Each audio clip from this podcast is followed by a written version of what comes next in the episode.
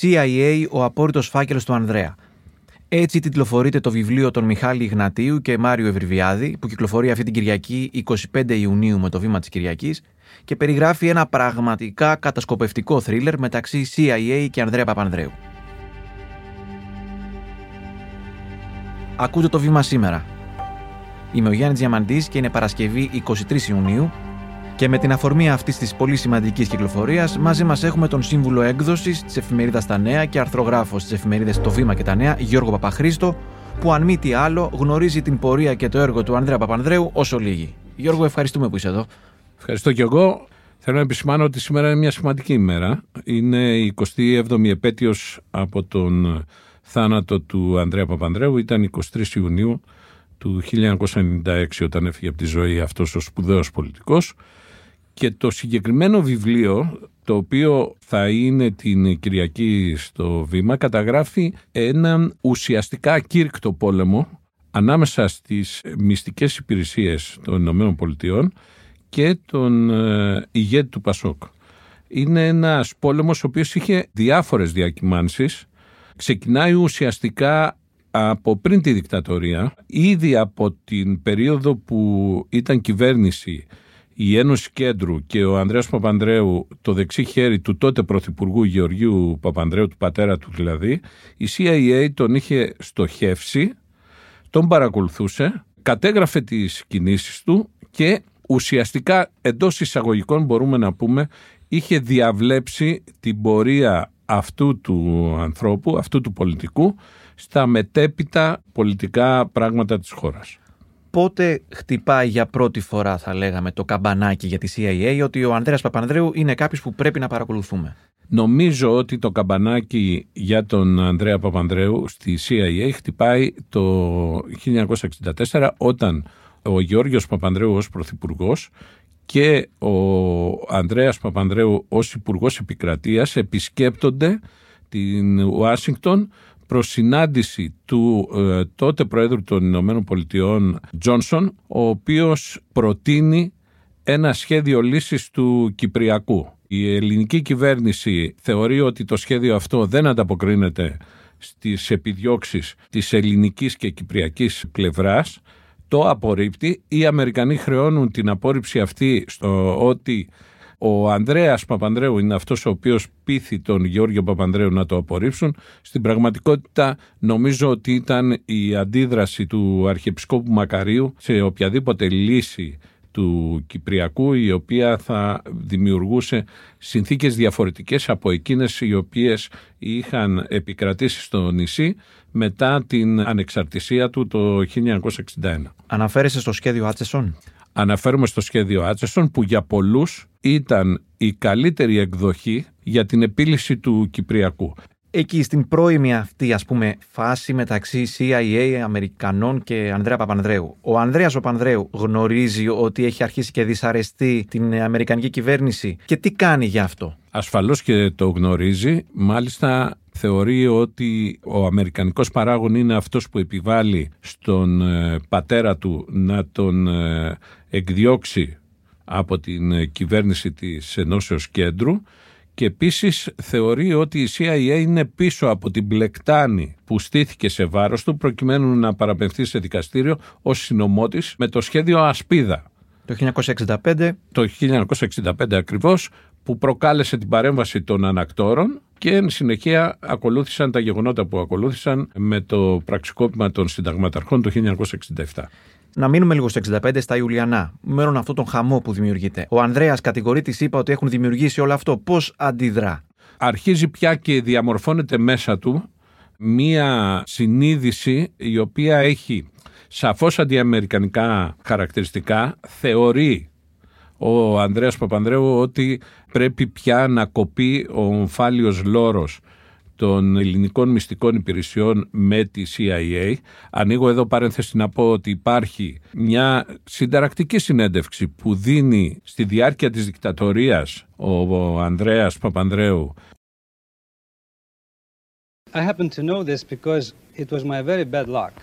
Όπου καταγγέλει ότι η ελληνική ΚΙΠ στην πραγματικότητα είναι παράρτημα της CIA οικονομικά και διοικητικά. Δηλαδή ουσιαστικά η CIA έχει στην Ελλάδα ένα παράρτημα το οποίο είναι οι ελληνικές μυστικές υπηρεσίες. Ο Ανδρέας Παπανδρέου μάλιστα το γνωρίζει αυτό εκ των έσω, διότι την περίοδο που ήταν υπουργός Επικρατείας είχε και την ευθύνη της ΚΙΠ και μάλιστα λέει το εξής σε αυτή την συνταρακτική συνέντευξη, ότι γνώριζα ότι μας παρακολουθούσε η CIA, προσπάθησα να αποκόψω την παρακολούθηση των τηλεφώνων μας, αλλά δεν τα κατάφερα. Επειδή πάρα πολύ έχουμε συζητήσει αυτόν τον χρόνο για παρακολουθήσεις, εκείνη την εποχή, τι σημαίνει η CIA παρακολουθεί τον Ανδρέα Παπανδρέου, με ποιους τρόπους; Με φυσική μέθοδο, δηλαδή άτομα τα οποία τον παρακολουθούσαν και με τα τηλέφωνα, με τις επισυνδέσεις. Όταν αναφέρεσαι σε φυσική παρουσία ανθρώπων που κατασκόπευαν τον ε, Ανδρέα Παπανδρέου, φτάσαμε ποτέ να γνωρίζουμε αν ήταν και άνθρωποι του περιβάλλοντος του; Δεν το ξέρω αυτό. Γνωρίζω όμως ότι την ε, περίοδο που έγινε κυβέρνηση το Πασόκ είχαν ακουστεί διάφορα για πρόσωπα τα οποία ήταν στο στενό του πυρήνα, ακόμα και μέσα στο περίφημο εκτελεστικό γραφείο, είχαν διατυπωθεί κατηγορίες νομίζω αβάσιμες, γιατί στο τέλος δεν αποδείχθηκε τίποτα κατά προσώπων ότι είχαν σχέσεις είτε μέσω της ΚΥΠ με, με τους Αμερικανούς. Αφού έγινε πρωθυπουργός, ποια ήταν κατά τη γνώμη σου τα κύρια γεγονότα ή κύριες θέσεις του Ανδρέα Παπανδρέου που τον καθιστούσαν συνεχή στόχο της CIA. Αυτό είναι ένα πολύ σοβαρό ερώτημα. Υπάρχει το Πασόκ της πρώιμης περίοδου, το προκυβερνητικό, όπου είναι ένα κόμμα με σαφώς αριστερόστροφη εθνικιστική στάση απέναντι στους Αμερικανούς, είναι κατά του ΝΑΤΟ και αναπτύσσει σχέσεις με κινήματα τα οποία για τους Αμερικανούς είναι τρομοκρατικές οργανώσεις. Για παράδειγμα με τους Παλαιστίνιους. Αυτό προκαλεί το ενδιαφέρον των Αμερικανών και ειδικά της CIA. Ελληνίδες Έλληνας, απόψε κατέχομαι από βαθιά συγκίνηση. Είμαι πράγματι συγκινημένος για την μεγάλη εμπιστοσύνη που μου έχετε δείξει. Και έχω ταυτόχρονα το αίσθημα της βαριάς ευθύνης την οποία επομίζομαι εγώ και οι συνεργάτες μου για να πραγματώσουμε το έργο της αλλαγής. Μετά τις εκλογές όμως, όταν το Πασόκ γίνεται κυβέρνηση και αρχίζει να αμβλύνει τις θέσεις του απέναντι στο ΝΑΤΟ, στην Ευρωπαϊκή Ένωση, διατηρεί μόνο την αντιαμερικανική στάση. Ο Παπανδρέου έρχεται αντιμέτωπος με όσα έχει πει προεκλογικά δηλαδή το έξω η βάση του θανάτου, αρχίζει πια και γίνεται ένα αγκάθι στην εξωτερική του πολιτική. Τι κάνει γι' αυτό, ζητάει να αναθεωρηθούν οι συμφωνίες που έχουν γίνει για τις βάσεις.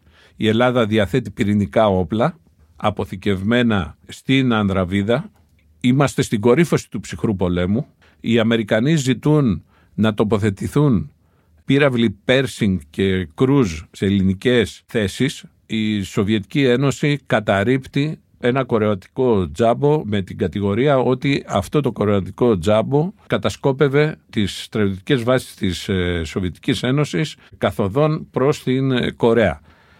Ο Παπανδρέου παίρνει μια σαφή στάση απέναντι σε αυτό. Ουσιαστικά δικαιώνει την κατάρριψη του αεροπλάνου παίρνοντας την θέση που είχε αναπτύξει η Σοβιετική Ένωση. Αυτό εξοργίζει τους ε, Αμερικανούς. Η CIA πια μπαίνει στη λογική της οργάνωσης ενός πραξικοπήματος για την ανατροπή του Παπανδρέου. Αυτό είναι πραγματικότητα, γιατί ακουγόταν λίγο σαν μύθος. Έχουμε ενδείξεις ότι υπήρξε ένα τέτοιο σχέδιο; Υπήρχαν πολλές φήμες μετά το 1981 για την ανατροπή της κυβέρνησης είτε με πραξικόπημα από συντηρητικούς αξιωματικούς του στρατού, είτε με γενικότερη ανατροπή. Εγώ ως δημοσιογράφος έζησα και κατέγραψα την ε, εντός εισαγωγικών απόπειρα πραξικοπήματος του 1983. Ποια είναι η πρώτη πληροφορία που φτάνει; Νωρίς το μεσημέρι νομίζω μιας Κυριακής, φτάνει μια πληροφορία ότι επίκειται πραξικόπημα. Η αντίδραση του Ανδρέα είναι να ζητήσει από τις οργανώσεις του κινήματος να είναι σε γρήγορση. Καταφτάνει πολλοί κόσμος στην Χαριλάτρικου που ήταν τα κεντρικά γραφεία του Πασόκ. Ο ίδιος παίρνει μέτρα, φεύγει από το σπίτι του. Αυτό κρατάει ως το βράδυ της ίδιας ημέρας. Τελικά κυκλοφορεί ότι αυτός που είχε την πληροφορία ήταν ο τότε πρόεδρος της Δημοκρατίας Κωνσταντίνος Καραμαλής, ο οποίος ενημέρωσε τον Ανδρέα ότι η CIA προετοιμάζει πραξικόπημα για την ανατροπή σου. Το σύνθημα που δόθηκε ήταν να ανακληθούν όλες οι άδειες των στρατιωτικών, να μπουν στα στρατόπεδα.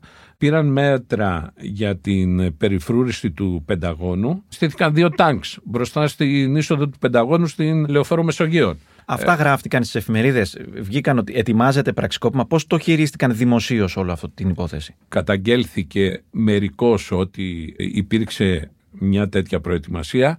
Επιλέχθηκε όμως τελικά να μην γίνει μεγάλο πολιτικό θέμα, διότι η αντιπολίτευση τότε, υπό τον Ευάγγελο Αβέροφ, έλεγε πως αυτά είναι ψευδή, δεν υπάρχουν τέτοια πράγματα, ούτε ότι έγινε απόπειρα, ούτε ότι θα γινόταν απόπειρα ανατροπής του Παπανδρέου. Θέλω να πω όμως ότι αυτό ήταν στο πλαίσιο μιας εχθρικής στάσης που είχε επιλέξει η Αμερικανική πολιτική ηγεσία απέναντι στην Ελλάδα. Φτάσαμε ποτέ στο σημείο ο Ανδρέας Παπανδρέου να είναι στόχος να τον θέλει κάποιος νεκρό μέσα από τη CIA. Ναι, υπήρχε ένας ε, πράκτορας του κλιμακίου Ελληνοαμερικάνος ο οποίος υπηρετούσε στο κλιμάκιο της CIA στην Αθήνα ο οποίος είχε ζητήσει τη δολοφονία του Ανδρέα δεν έγινε δεκτή αυτή η πρόταση, ωστόσο υπήρχε αυτό. Γιατί πρέπει να περιγράψω εδώ και το γενικότερο. Με βάση τη Συμφωνία της Γιάλτας, ας πούμε, η Ελλάδα θεωρείται ότι ανήκε στη Δύση. Αυτό ήταν τελειωμένο. Βρέθηκε λοιπόν ένας πρωθυπουργός, ο οποίος είπε «Για σταθείτε παιδιά, δεν πρέπει να μας θεωρείτε δεδομένους. Εμείς θεωρούμε ότι πρέπει να ασκήσουμε εξωτερική πολιτική ευρύτερων διαστάσεων, πέρα δηλαδή από τα στενά μας όρια. Επιστρέφουμε σε 30 δευτερόλεπτα μετά το μήνυμα που ακολουθεί. Την Κυριακή με το βήμα CIA. Ο απόρριτος φάκελος του Ανδρέα. 27 χρόνια μετά το θάνατο του Ανδρέα Παπανδρέου, ένα αποκαλυπτικό βιβλίο με απόρριτα έγγραφα της CIA από το 1981 μέχρι και το 1994. Γιατί οι Αμερικανικές μυστικές υπηρεσίες στοχοποίησαν τον ιδρυτή του Πασόκ. Ένα μοναδικό ντοκουμέντο για τον μεγάλο ηγέτη, τον Μάριο Ευρυβιάδη και Μιχάλη Ιγνατίου. Ακόμη National Geographic Traveler και Βημαγκαζίνο. Μόνο στο βήμα της Κυριακής. Υπάρχουν όμως και οι ισχυρισμοί και οι αναλύσεις σύμφωνα με τις οποίες ο αντιαμερικανισμός αυτός του Ανδρέα Παπανδρέου δεν ήταν τόσο μία θέση ιδεολογική όσο μία πολιτική κίνηση αφενός για να μην καεί ως Αμερικανοθρεμένος γιατί από τα 20 του χρόνια ζούσε στις Ηνωμένες Πολιτείες Αμερικής και αφετέρου για να εκμεταλλευτεί έναν γενικότερο αντιαμερικανισμό. Η δική σου γνώμη ποια είναι πάνω σε αυτό; Υπήρχε όντως διάχυτη αυτή η εντύπωση. Δεν νομίζω ότι ήταν αυτό.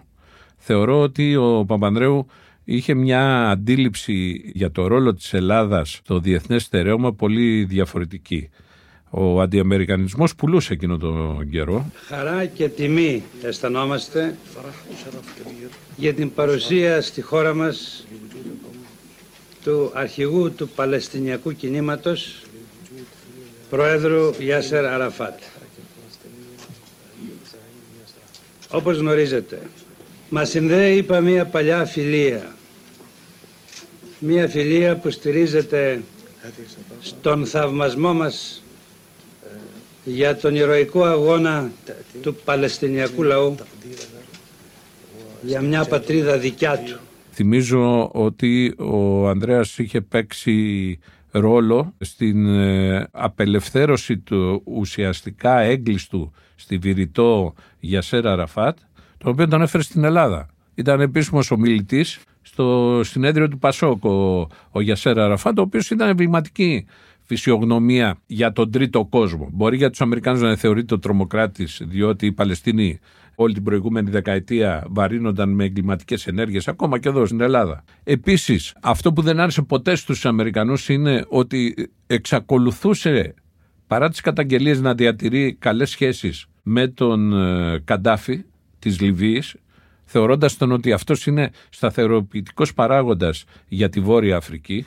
Τους δεσμούς αυτούς ο Ανδρέας τους ανέπτυξε επειδή πραγματικά ήθελε να υπάρξει μια ευρύτερη συμμαχία ή για να ανταπαντά και αυτός με αγκάθια στο πόδι των Ηνωμένων Πολιτειών; Όχι, νομίζω ότι ήταν ε, η προσπάθειά του να αναδείξει την Ελλάδα ότι είναι παράγοντας σταθερότητας στην περιοχή, ότι μπορεί να παίξει ένα ρόλο. Φτάνοντας προς το τέλος του podcast μας, φτάνουμε και προς το πολιτικό και βιολογικό τέλος του Ανδρέα Παπανδρέου, που εκεί βλέπουμε ίσως μία μεταστροφή στην στάση του απέναντι στις Ηνωμένες Πολιτείες. Έχουμε και την επίσκεψή του στην Ουάσιγκτον. Τι αλλάζει στο σκεπτικό του και δείχνει ότι τελικά μπορεί να βρει σημεία επαφής; Αλλάζει ότι επιβεβαιώνεται 10 χρόνια μετά την πρόβλεψή του ότι διαλύεται η Σοβιετική Ένωση. Υπάρχει μία πλέον υπερδύναμη και είναι οι Ηνωμένες Πολιτείες.